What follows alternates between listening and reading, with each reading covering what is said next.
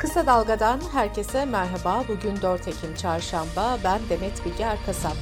Gündemin öne çıkan gelişmelerinden derleyerek hazırladığımız Kısa Dalga bültene başlıyoruz.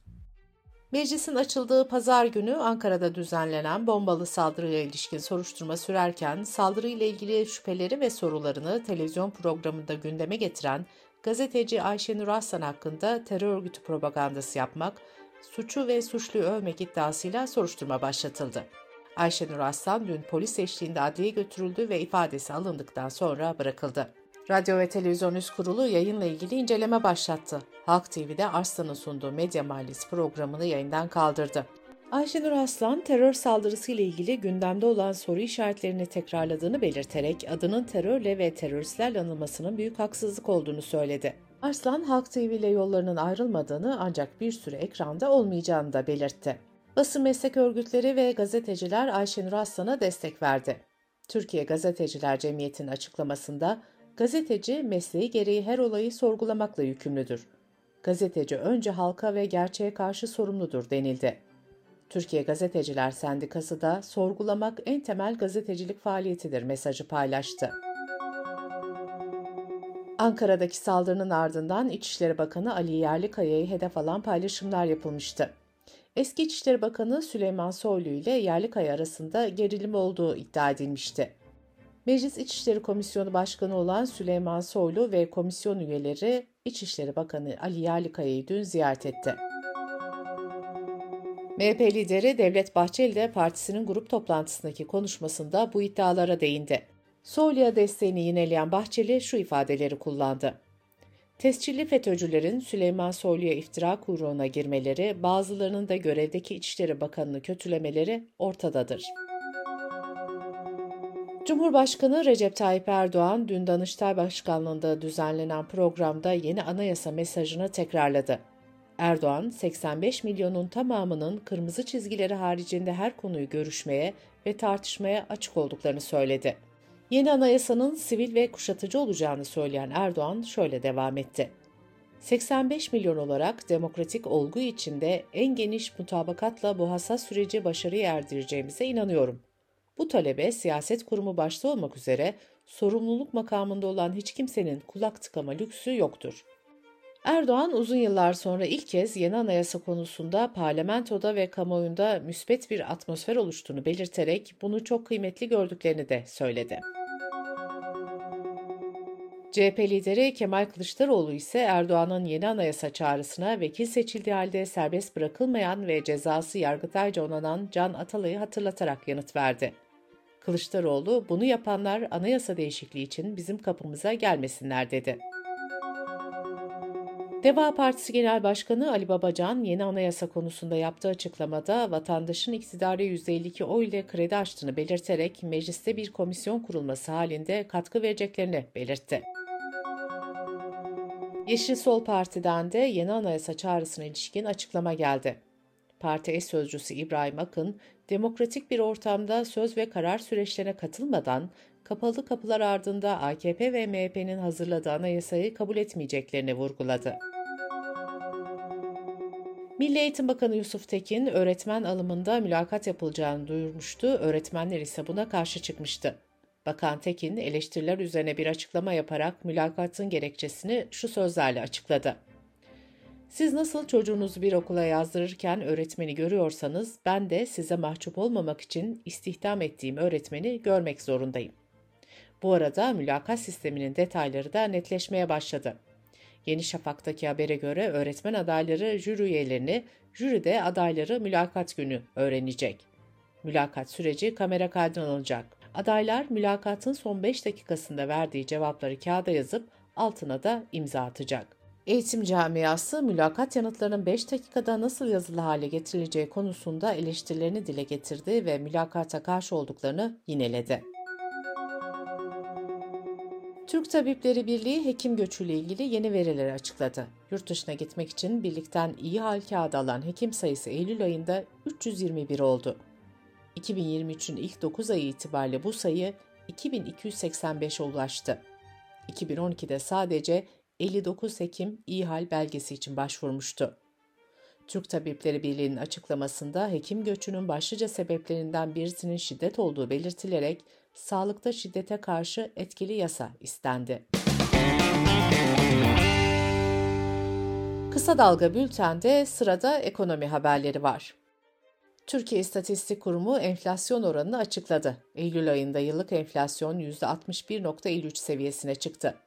Tüketici fiyatlarındaki aylık artış ise %4.75 olarak açıklandı. En yüksek yıllık fiyat artışı lokanta ve otellerde kaydedildi. Eylül ayında ise fiyatı en çok artan ürün %127 ile üniversite eğitim ücreti oldu.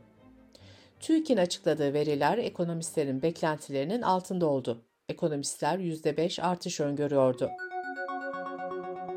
Bağımsız araştırmacı ve ekonomistlerin oluşturduğu enflasyon araştırma grubu ise yıllık enflasyonu %130 olarak açıkladı. ENAG'a göre aylık enflasyon %6.24 oldu. Çalışan ve emeklilerin maaşları ve kira gibi önemli kalemler TÜİK'in açıkladığı resmi enflasyon oranlarına göre belirleniyor. Buna göre iş yerlerine yapılacak kira zammı oranı %55 oldu. Konutlarda kira artış oranı Temmuz 2024'e kadar %25 olarak kalacak. Kentsel dönüşümle ilgili hükümetin üzerinde çalıştığı kanun teklifinin detayları belli oldu. Buna göre kentsel dönüşümde kat malikleri anlaşma oranı 3'te 2'den salt çoğunluğa çekilecek. Kat maliklerinin yarısından bir fazlası ile karar alınabilecek. Dış politika ve dünyadan gelişmelerle bültenimize devam ediyoruz. Bakü yönetimi askeri operasyonun ardından 100 bini aşkın Ermeninin ayrıldığı Dağlık Karabağ'da Ermenilerin din ve inanç özgürlüğüne sahip olacaklarını duyurdu. Öte yandan Karabağ'a giden Birleşmiş Milletler heyeti ise bölgede sivil altyapıların zarar görmediğini bildirdi. Ermenistan ise BM heyetine tepki gösterdi. Ermenistan parlamentosu Uluslararası Ceza Mahkemesi'nin kurucu anlaşması olan Roma statüsünü onayladı. Ermenistan Başbakanı Paşinyan'ın kararı onaylaması halinde yasa 60 gün içinde yürürlüğe girecek. Rusya ise Uluslararası Ceza Mahkemesi'ni tanımıyor. Mahkeme Rusya Devlet Başkanı Putin hakkında yakalama kararı çıkarmıştı. Uluslararası Ceza Mahkemesi Rus yetkilileri savaş bölgesinden çocuk kaçırmakla suçluyor. Kremlin Ermenistan'ın bu adımına tepki gösterdi ve kabul edilemez olduğunu söyledi.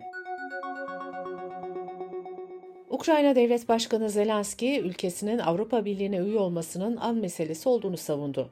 Zelenski ayrıca Kiev'de düzenlenen Uluslararası Savunma Sanayi Forumu'nda Ukraynalı şirketlerin diğer şirketlerle 20 anlaşma imzaladığını duyurdu. Ukrayna ile Fransız silah üreticileri arasında kapsamlı işbirliği anlaşmaları imzalandı. Anlaşmalar birçok silah sisteminin bakımı ile bazı yedek parçaların Ukrayna'da üretilmesini de içeriyor. Fransa Dışişleri Bakanı bunun hibe değil, satış olduğunu duyurdu. ABD'nin eski başkanı Donald Trump'ın dolandırıcılıkla suçlandığı davaya başlandı. Trump, emlak sektöründe yıllarca çok sayıda kişi ve kurumu dolandırdığı suçlamasıyla hakim karşısına çıktı. Trump ise davanın siyasi sahipli açıldığını savundu. İngiltere'de uzun süredir maaş zammı konusunda hükümetle anlaşmazlık yaşayan uzman doktorlarla pratisyen ve asistan hekimler ikinci kez greve gitti. 24 bin uzman doktorla 60 binden fazla pratisyen ve asistan hekim 3 günlük iş bırakma eylemi başlattı. Amerika'da yılbaşından bu yana silahlı şiddet olayları sonucu ölen çocuk sayısı 1300'ü geçti. Ülkedeki silahlı şiddet olaylarını 7500 kaynaktan günlük olarak derleyen Silah Şiddeti Arşivinin verilerine göre silahlı şiddet olayları nedeniyle yaşamını yitirenlerin toplam sayısı ise 32 bini aşmış durumda. ABD Federal İletişim Komisyonu uzay enkazıyla mücadele kuralını ihlal eden bir uydu şirketine ilk kez para cezası verdi. Uyduyu yörüngesinden uygun şekilde çıkarmayan şirkete 150 bin dolar para cezası verildi. 1950'lerden bu yana uzaya binlerce roket ve uydu fırlatıldı. Dünyanın yörüngesinde binlerce ölü uydu ve bugüne kadar fırlatılan roketlerden kalan enkaz parçaları bulunuyor.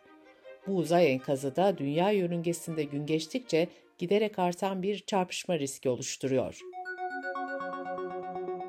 Aşırı kuraklığın yaşandığı Brezilya'daki Amazon yağmur ormanlarında geçtiğimiz hafta yüzden fazla Yunus ölü bulundu.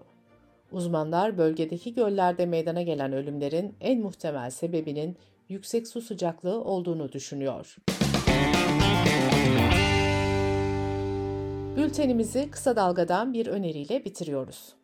Gazeteci Filiz Yavuz ve gıda mühendisi akademisyen Bülent Şık, tarım ilaçlarının çocuklar üzerindeki etkilerini konuşuyor.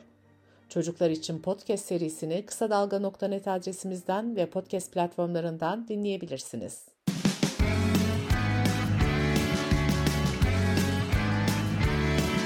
Kulağınız bizde olsun. Kısa Dalga Podcast.